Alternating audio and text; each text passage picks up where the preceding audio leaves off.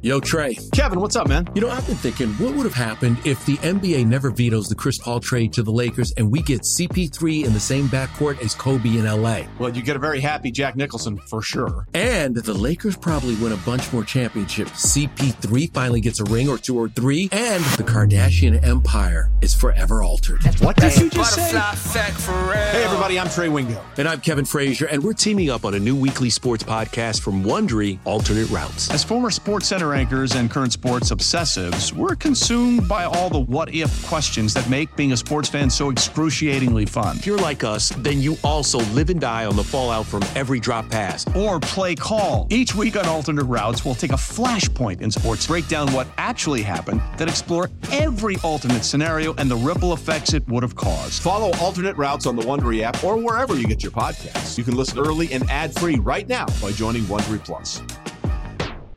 This is the Daily Tip presented by BetMGM. Now, here's Chelsea Messenger and Michael Jenkins.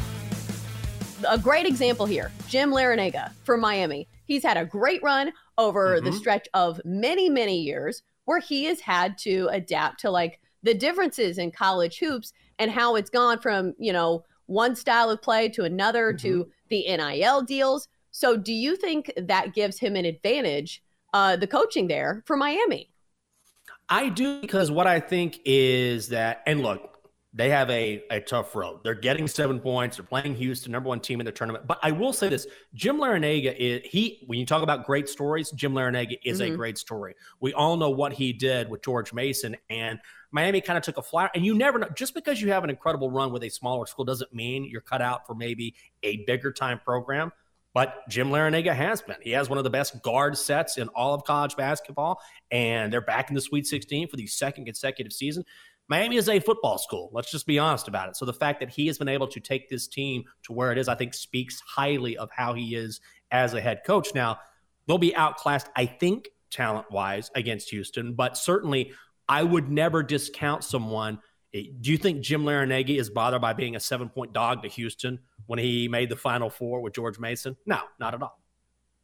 Well, and also it's a matchup of two very senior head coaches. Kelvin Sampson yeah. has been at the University of Houston since 2014, and he's had a long career. Uh, starting back in 1979 as a GA for Michigan State, went to the NBA for a while, was an assistant for the Rockets and the Bucks. So if there's ever a matchup where maybe the coaching is neutralized by the other side, it's probably this game in Miami against Houston. Yeah. I agree. And I keep an eye on Marcus Sasser. We keep saying this, but again, before that game against Auburn, Kelvin Sampson said, "Yeah, Marcus is about sixty percent." But then they have Tramon Mark, and he scored twenty six in that game. But Houston, I think this this week will help them, and Sasser should certainly be healthier than he was over the past weekend. When you look at Texas taking on Xavier, and the early line is Texas laying four. Texas looks really good right now. I know I'm biased, but when you talk about defense, and this was my point I was trying to make earlier, is that like Texas is known for its defense. We know that, but they were very, very good defensively against Penn State. Texas only went one of 13 from three point land against the Nittany Lions. So that's the point I was trying to make is that Penn State was very good. They certainly made that run at the end of the game where they took the lead by a point. It looked like Texas might give it up before they made their own run behind Dylan Disu.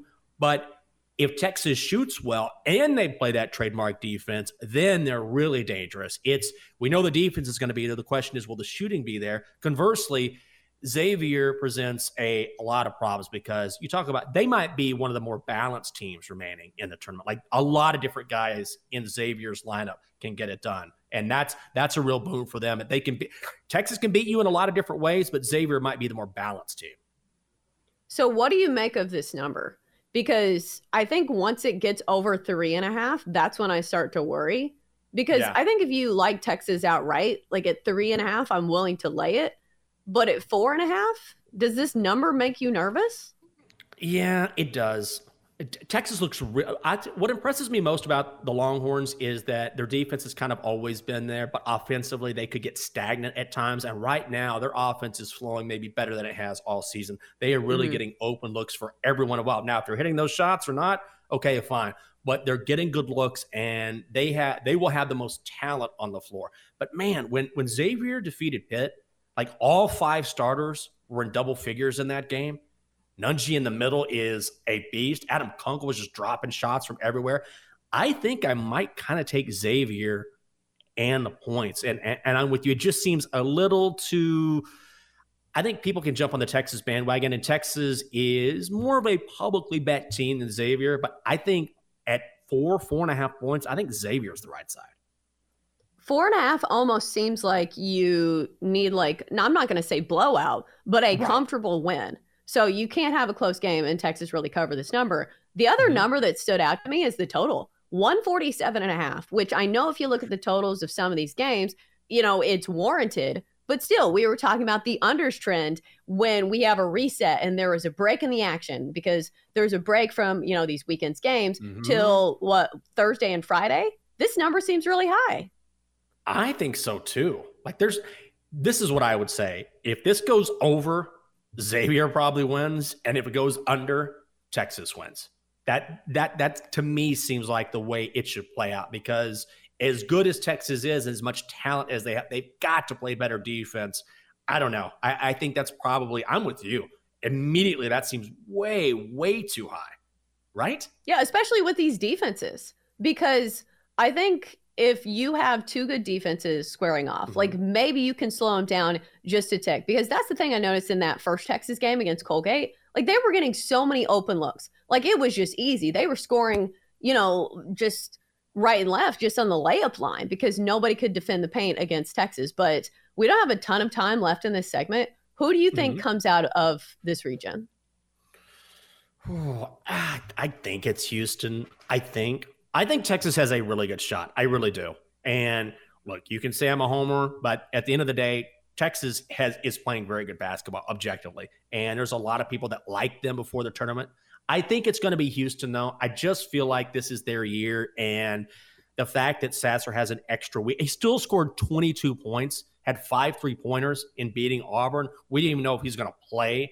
And so he has that extra week. That will be huge for him. And I think ultimately, Houston's just the best team. You can make an argument that they're better than Alabama. I think it's going to be Houston. I know that's an easy answer to get, but I think it's the Cougars. I'll go Texas. And I think you are yeah. shying away from them because they're your school and you don't want to sound like yes. a homer. But True. I think they look really good. I think they can do it in multiple ways. So we'll see. I'll be rooting for you. Thank you. I hope so as well. But yeah, I don't want to sound like too much of a homer, even though I, my eyes tell me, man, this team is really playing great right now.